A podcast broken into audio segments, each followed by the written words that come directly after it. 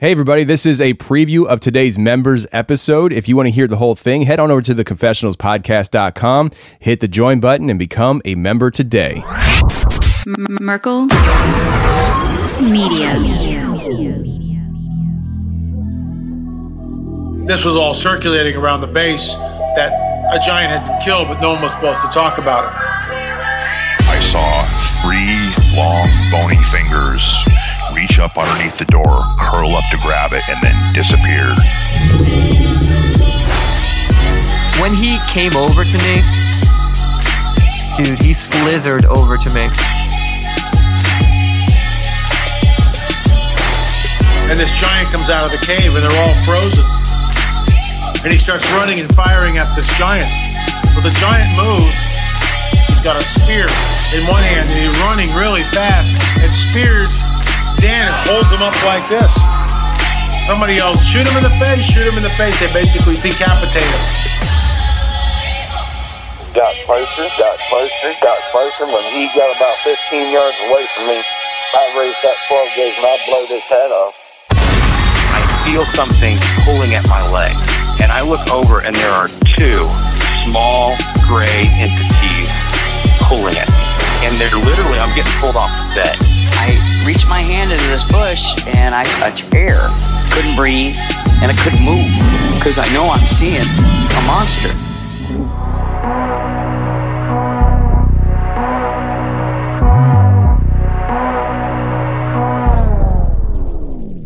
Yep.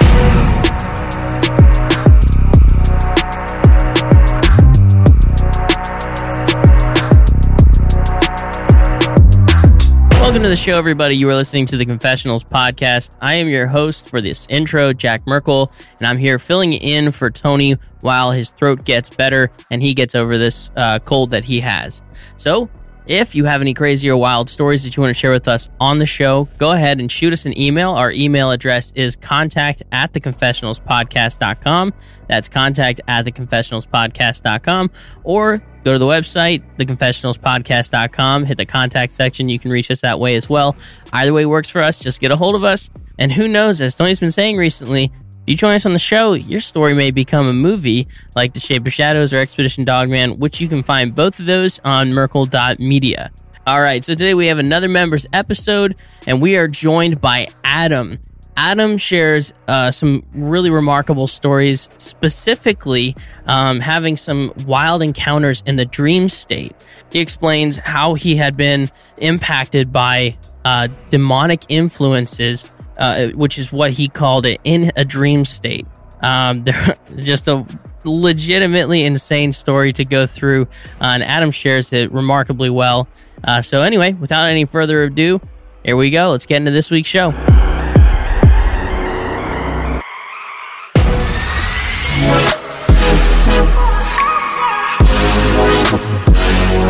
All right, today we have Adam on the show. Adam, how you doing, man? Doing well, Tony. Thank you. Man, I'm glad you're here, and I'm glad you're here to talk to me because uh, I you have listen, you have a lot of different experiences in your life, uh, which is a common thing, and you know I, maybe that's why people mm-hmm. like talking on the show and stuff because they through listening to the show they realize that maybe they're not so weird. I don't know, like it, it's it's a common thing from my perspective talking with people that they just a lot of people have a lot of experiences throughout their life. And I often wonder if I've had a lot of experiences that I just don't remember. Uh, but I find it very interesting how there are people in this world who have uh, experiences that they just seem to hold on to throughout their life. And it kind of tells you a little bit about the experience, though, if you think about it. It, it really does tell you that it was something that unlock something in their brain that they had to hold on to. And, you know, because like our brains can't keep everything, you know, forever. It, it, we always forget things. And these things, though, people tend to say, no, that I, I know my brain needs to, some more storage space, but that we're holding on to.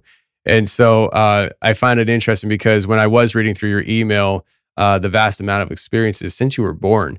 Um, but we're going to kind of yeah. jump into uh, not the very beginning, we want to actually talk about sure. uh, some very specific things because I think it's uh, it's worth noting. Uh, and you said you wanted to talk about the reptilian experience first. So I'm going to hand things over to you and let you kind of start taking away and walk us through some of these experiences, man. Sure. Um, thanks for having me on your show. And, and let me just speak to what you said a little bit earlier. You know, I've kind of been back and forth a little bit about whether or not I really wanted to come on here, but um, like you said, this is the place to share it with a community of people that are really trying to dig deep into just exactly what's happening when people are having these really otherworldly experiences. And it's something that's been around on this planet for thousands of years. So thank you for creating that for us. And uh, and so yeah, this experience was really interesting. Um, this happened. I must have been maybe seven years old at the time. Um, it was right in between the changing of the se- uh, seasons between fall and I'm sorry, between summer and fall in Southern California. Uh, my mom had just got home from work. She picked me up from daycare and she was putting away groceries. And since I was still young, she didn't really let me go outside at the time to play by myself. One of those kinds of things where, you know, just stay in front of the door where I can see you if I need to check on you. And so I was playing outside um, in the middle of the day. It was during the week. Uh, and I was playing in the dirt and I was creating a house out of sticks. And all of a sudden, a very kind of lucid feeling came upon me. And it almost felt like in that moment, I slightly shifted into a dream state. And I started to look around and I looked over to my right where there was this big wall uh, made out of cinder blocks. And I got this intense desire to go over to that wall and to climb the wall to go to the other side because in my imagination, I was thinking there was going to be an adventure for me. Um, and my mom didn't want me to go out of her sight. So I kind of wrestled with myself five or 10 minutes on whether or not I want to do it because I didn't want to get yelled at. So, long story short, I jump on over to that wall. It was too big for me to climb. But at the very bottom, there was a cinder block um, just big enough for my little body to fit through. And the mortar was already falling out. So I kind of pulled out some chunks and I was able to remove that cinder block. And I shimmied under that cinder block. And on the other side of that wall was a large uh, grass field. And then after that grass field, if I remember correctly, there was a parking lot and then the street. So this was public and this was out in the open during the day. And so I went under that part of the block or the wall and I looked around and something immediately told me right there don't go any further. Um, you should go back under the wall. I started to feel a little fearful and I wasn't sure why, but I have such an insatiable curiosity and I have a high tolerance for things like pain and suffering and pushing it to the limit. So I just continued to go. And as I started to walk, I was looking at the ground, looking at the grass, seeing if I could find any bugs or rocks.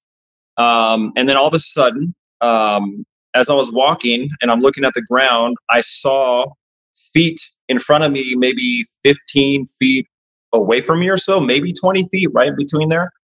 And when I looked up out of nowhere, there were three huge reptilian beings standing in front of me. They appeared to be completely physical. The one in the middle was larger than the two on the right and left hand side, and their mouth was slightly open. I could see their teeth, they were sharp. Um, it looked like they were wearing some kind of leather getup. It didn't really cover the whole body, but some kind of a strap over their shoulders and around the private area, some kind of some kind of sandals or something like that were on them. They almost looked like an old school uh, reptilian tribe, something like that. That's what they looked like. And I was immediately frozen with fear. Um, one of the absolutely most intense experiences of fear I've ever had um, and the one in the front, I felt like he was telepathically communicating to the other two. And I'm I'm empathic a little bit, so I can sense emotions and and thoughts, you might say, or or the energy field around thoughts. And I could I could sense that these things were um, generating some kind of uh, you know they, they call it loosh if, if you get back into the, into some of the old school uh, paranormal language, you'll come across a, a word called loosh, L O O S H, and it's a substance that's supposedly produced in the body by a psychospiritual phenomenon that happens inside people when they're engaged with some kind of entity of darkness, demon, or whatever. And um, apparently, uh, these kinds of beings are really attracted to the substance. And I didn't know it at the time. This is kind of what I'm thinking about now. But I think that these beings were somehow projecting this fear field towards me in my body. And I can almost sense that they were like smelling the aroma of my fear. They were like, they were getting excited about like food being cooked in the kitchen kind of thing. It, it, it was a weird experience. And I, and I felt like they wanted to consume me. Um, and so uh, what I did was is I, I thought to myself, okay, I'm going to die. And so the only thing I knew what to do at that time was to call on God uh, because of some of the poltergeist experiences I had growing up with my mom. Um, and uh, and so I called upon the name of Jesus at that time, um, and I could feel their connection to me break a little bit, and but I still couldn't move. Um, and and then the one in the middle took a step towards me. Um, and as soon as it took a step towards me, I knew immediately if I don't break free from this right now, I'm not going to make it. And so I called upon the name of Jesus again. And um, all of a sudden, I felt this real subtle, very gentle energy kind of run through my body. And all of a sudden, I was able to break free from from that grip. And I turned around and I ran as fast as I could. It didn't really feel like I was running fast, but I ran as fast as I could back towards that wall. Um, and I immediately dove under the the little opening and I started shimmying through that wall again. And right as my left foot was about to make it, I felt it grabbed my ankle um, and it tried to pull me back. Uh, and my arms were already through, and so my arms were out like this, and it stopped. And I, I stopped myself like that, and I actually got had bruises on on my arms right here from from that pulling pressure. And when that happened, I called on I called on the name of Jesus again, and all of a sudden it let go, and I ran screaming. I don't think I was crying, but I ran screaming to my mom. Um, I didn't really know what to tell her. I didn't know reptilians at the time. I just said, "Mom, something tried to grab me, something tried to take me," and she thought I was being abducted by somebody, and I got lucky and I got away. Um, but that was the first experience I had at that level. Um, and uh, it's so weird because I had no idea about reptilians. And then later in life, you know, you come across these things in research, in history. Um, and uh, it was just one of those things. I, I, I, think I've shared this story with maybe one or two people my whole life now. A lot of people are going to know, but um, that was one of the very first experiences I had on a paranormal level that was at, I guess you could say, at that level. At, at, at that kind of impact. It was it was pretty nutty. And uh, for a long time, I feared them coming back. Uh, there have been times where I felt like I've sensed reptilian energy. There have been times where I feel like I've heard growls uh, for a period of time after that. Um, but it, I never saw them again. Thank God, you know. Yeah. What do you think the reason for that whole encounter was? I mean, like you, I mean, this happened a long time ago, and you've clearly thought about it. Uh, it, do you think that there is a connection to your early childhood and the experiences you had as to why you had that experience? Uh, and I'm also going to ask you this as well, just so I don't forget. Uh, when it comes to the experience, when they grabbed you, uh, that's very physical. And so, you know, because you opened up with the idea of almost like you felt like you were entering in into a lucid mindset and knowing where this this conversation is going. Uh, lucidity is something that will come up again. Do you think that this is mm-hmm. something that was extremely physical in this realm, or do you think there was maybe some kind of shift? Uh, was there any markings on your body that was evidence that you were grabbed? You know, like uh, we talk a lot about on the show about the interdimensional aspect of things and how uh, human beings can shift into other realms. Uh, and some do it willingly, and some people do it by accident. And like in your case, clearly it's not something you wanted to do. Uh, so what what are your thoughts on mm-hmm. the, that aspect though of you know was it this realm kind of thing very physical or was it a shift that you experienced? But before you answer that, I mean, is there any kind of precursor that you can think of that was you know something that maybe led to that experience? As far as a precursor is concerned, um, I mean, naturally, a child doesn't really have a lot of memories from the time they're really five and six and below that. I do have one early memory of being washed in a sink.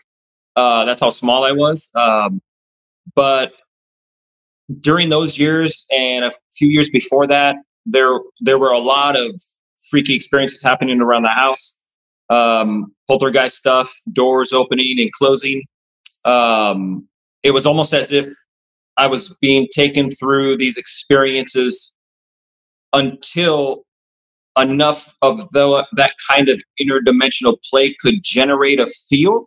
It's kind of how I'm thinking to where the next stage or step of whatever these entities are could utilize. I think these things use our own bodies as portals. This was a preview of today's member episode. If you want to hear the whole thing, head on over to theconfessionalspodcast.com, hit the join button, and become a member today.